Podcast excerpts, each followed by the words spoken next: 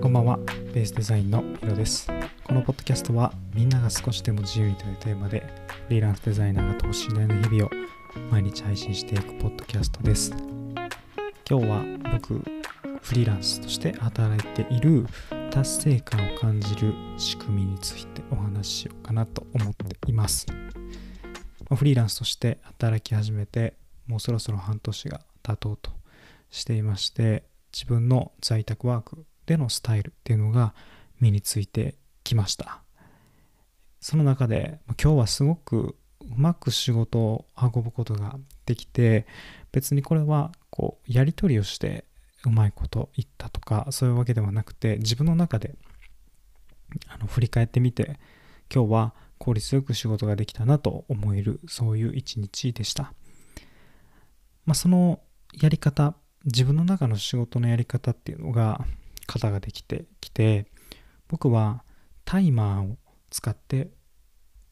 仕事をしています。ポモドーロテクニックっていうのを耳にしたことがある方はいらっしゃるんじゃないかなと思うんですけど25分頑張って5分休憩25分やって5分休憩これを繰り返していく何て言うんですかね心理学テクニックですかね。集中力が長く続くっていう方法なんですけど僕はこの方法で仕事をしてですねどんどん慣れてきて上手に仕事を進めることができています。自分の中でまあこの仕事にかかった時間みたいなのを正の字を使ってタイマーを使ったらこう一本ずつ線を引いていってトータルどれだけ時間かかったかっていうのをカウントしていってるんですけどそれを見てねそのメモを見て今この夜に収録してるんですけど今日はよく仕事を頑張ったなぁなんて思えたりしています。このポッドキャストも同じようにエピソードが過去に200回以上やっているこういった自分がやってきた足跡が残っているということが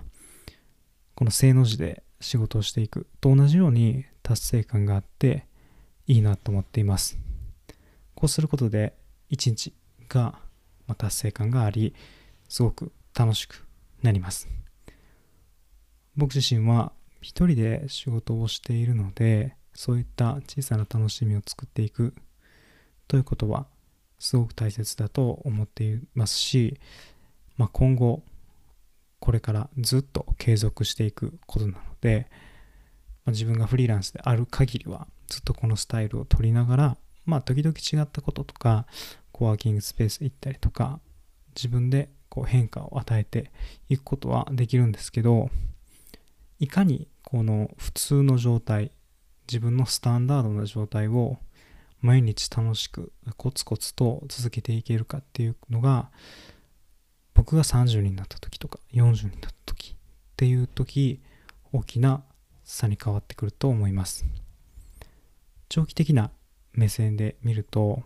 いろんな変化をどんどん加えていくことももちろんいいんですけど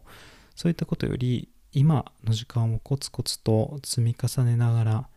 でその中で、ま、小さく挑戦をして小さく変えていくとも